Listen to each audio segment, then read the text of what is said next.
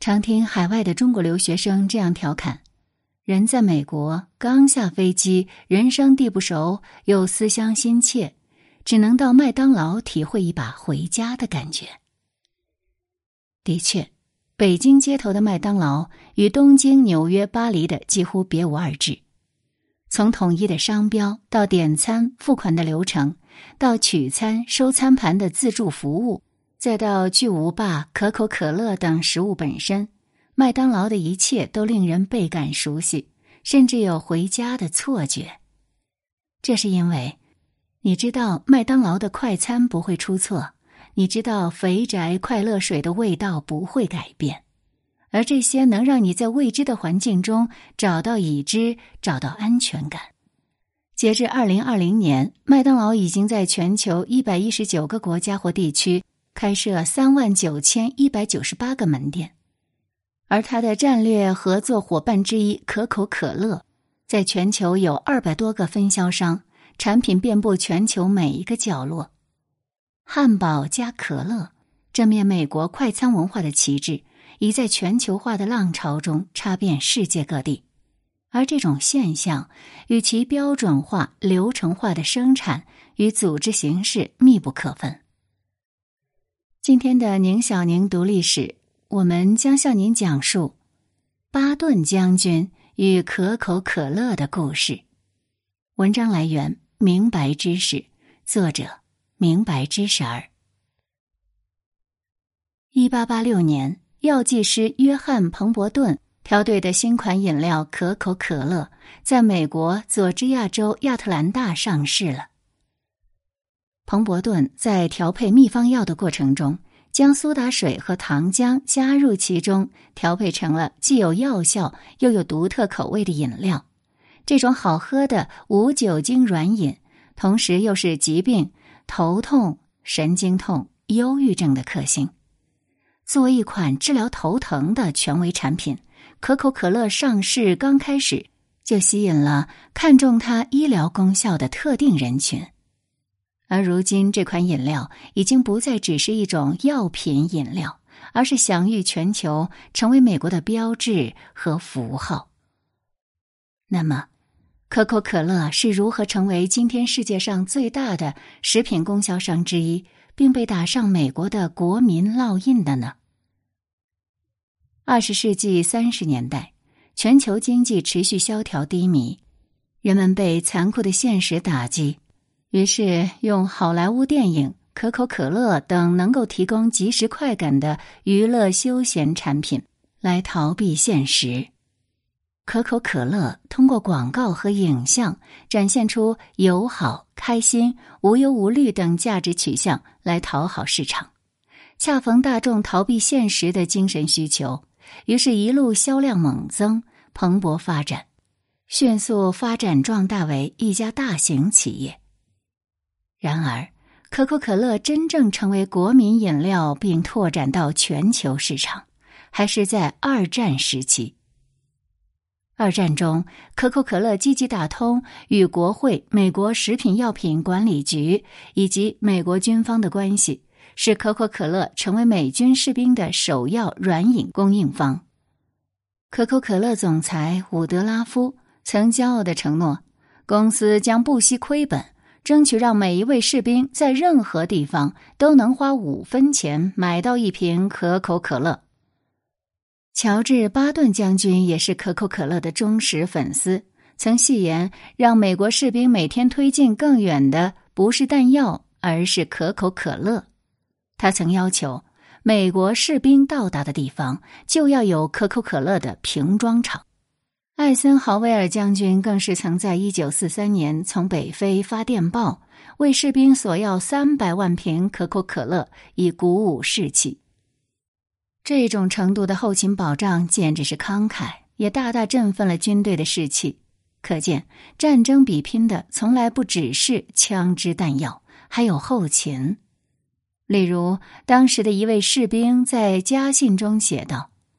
对我而言，受苦是为了两件同等重要的事情：第一，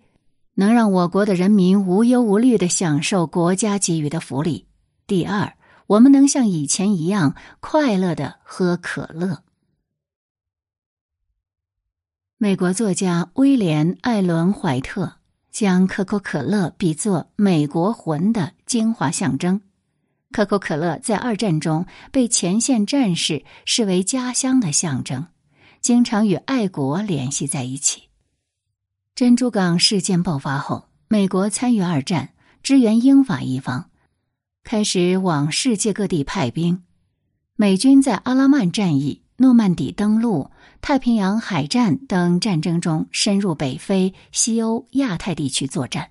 可口可乐也随军进入上述战场所在的德国、法国、日本等国家市场。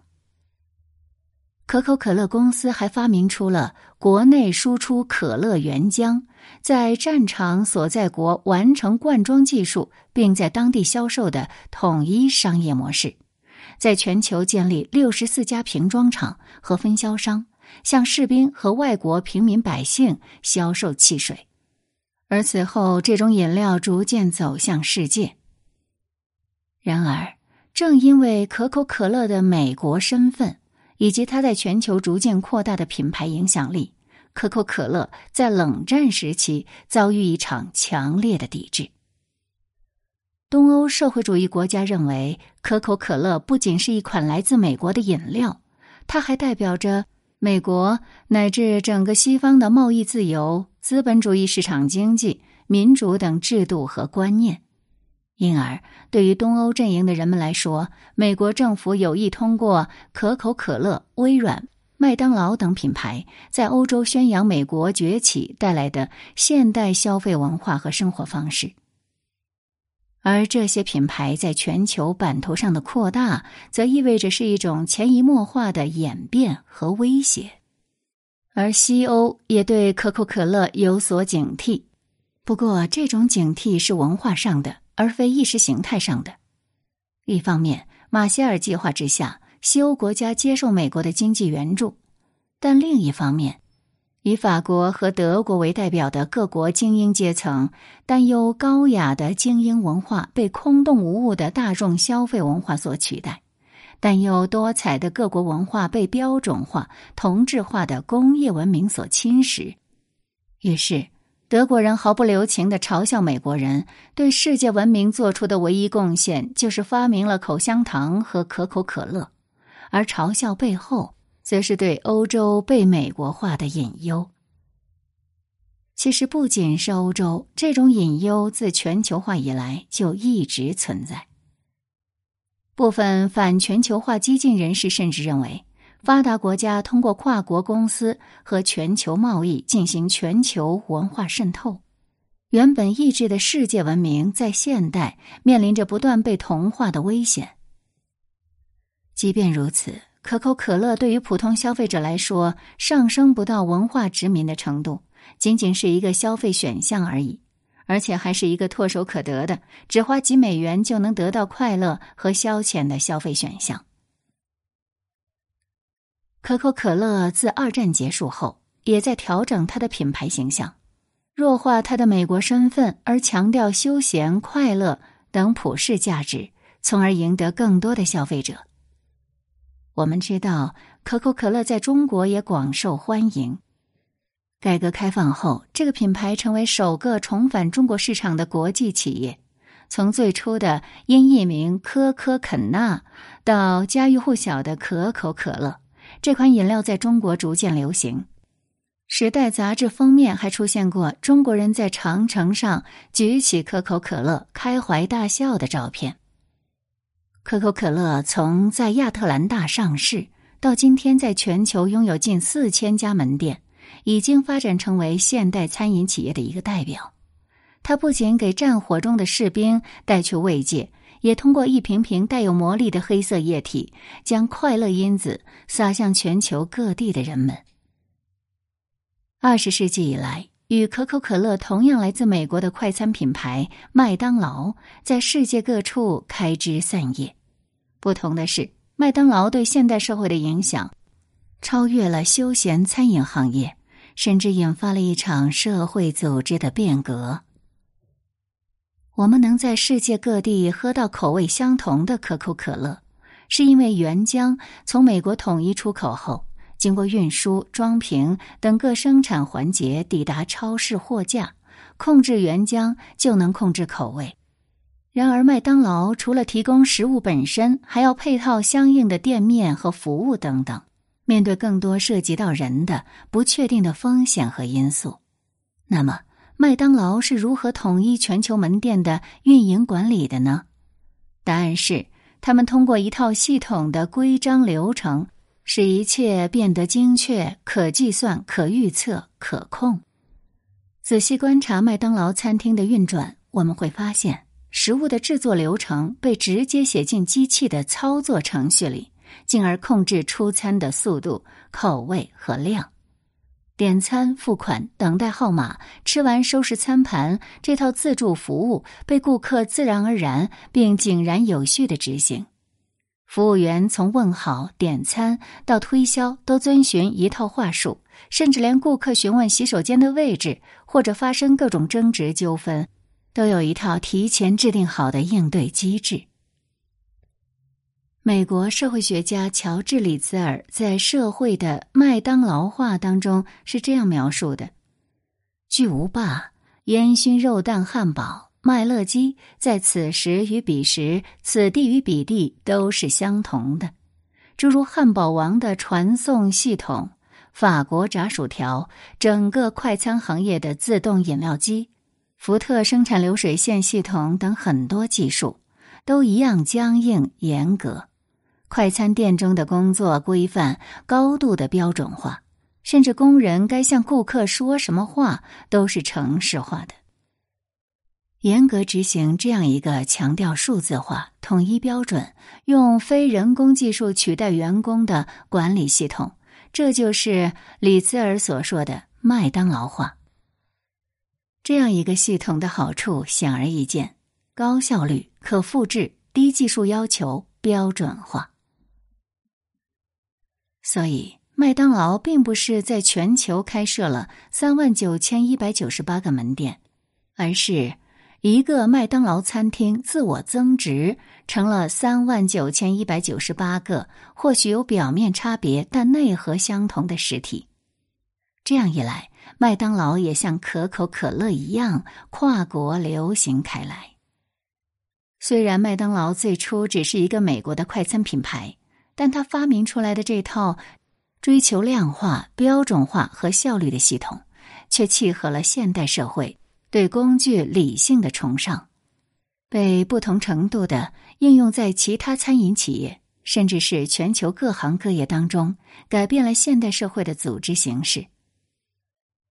麦当劳商业模式的成功被肯德基、星巴克、DQ、Costa 等其他全球性餐饮企业一再证实。国内大火的海底捞也是麦当劳化的生动模仿。从采购土豆、咖啡豆、鲜奶等原材料时，严格遵循保鲜期，到输入一套已经被验证能提供最佳口味的电脑指令。在指令下完成食物加工，再到员工服务执行统一准则。这些麦当劳化的咖啡店和甜品店，可以通过一套系统，确保友善、快捷、准确，成为每一位顾客的体验。因此。在人们踏入任何全球一家肯德基或星巴克之前，都对可口的食物、亲切的服务、舒适的环境有所预期，无需在忙碌的生活中额外花费心思满足基本需要。节省时间、给人方便、保证商品质量，是麦当劳化企业制胜的法宝。其他行业中，麦当劳化的优势也尽数体现。优衣库、Zara 等快消服饰品牌和宜家家居的全球门店都借用了麦当劳的顾客自助服务模式，那就是顾客自己在迷宫一样的厂房或店面内完成挑选和订购商品，企业雇佣导购的成本就此节省下来。同时，标准化工业生产也在压低成本，且能成批量出货。这个模式带来的量大和廉价，成功打动了各国的消费者，使得极简主义的优衣库风、冷淡的北欧宜家风刮向全球。而且，不仅是消费行业。医疗、法律、政府部门等与人们基本生活保障息息相关的领域，也都在实现标准化和流程化。这使得医疗、法律服务等社会资源不再因效率低下、资源有限而只能提供给一小部分社会经济地位相对高的群体，而是可以涵盖更多人，使现代社会中的人们更有尊严的活着。至此，麦当劳化的影响远远超乎麦当劳本身。这一高效的生产组织模式带来的不仅仅是更多样的消费选择，而是一个能源源不断的满足更庞大人口基本需要的理性系统。此外，现代企业的重要性不仅仅在于其高效、标准化、大批量生产等等特征，更在于它的产权形式。与传统上受宗教和政治力量左右的手工作坊相比，现代企业和个人的私有资产更强调配套的法律制度保护。法律约束之下，商品交换免受世俗力量的侵蚀，在各个地位对等的经济活动主体之间展开，自由贸易才成为可能。私有产权制度催生了现代企业。而现代企业的规模化，又进一步将平等、自由等商业精神贯穿到整个社会人与人的交往中。不过，在许多地方也存在这样一种批判的声音：麦当劳、可口可乐风靡世界的另一面，是跨国企业崛起和世界文明趋同，是消费文化渗透现代生活和传统价值式微。是工具理性高扬、技术崇拜和人文精神缺失。然而，现代商业的力量深入世界各个角落，为更多人创造福祉，却是无可否认的。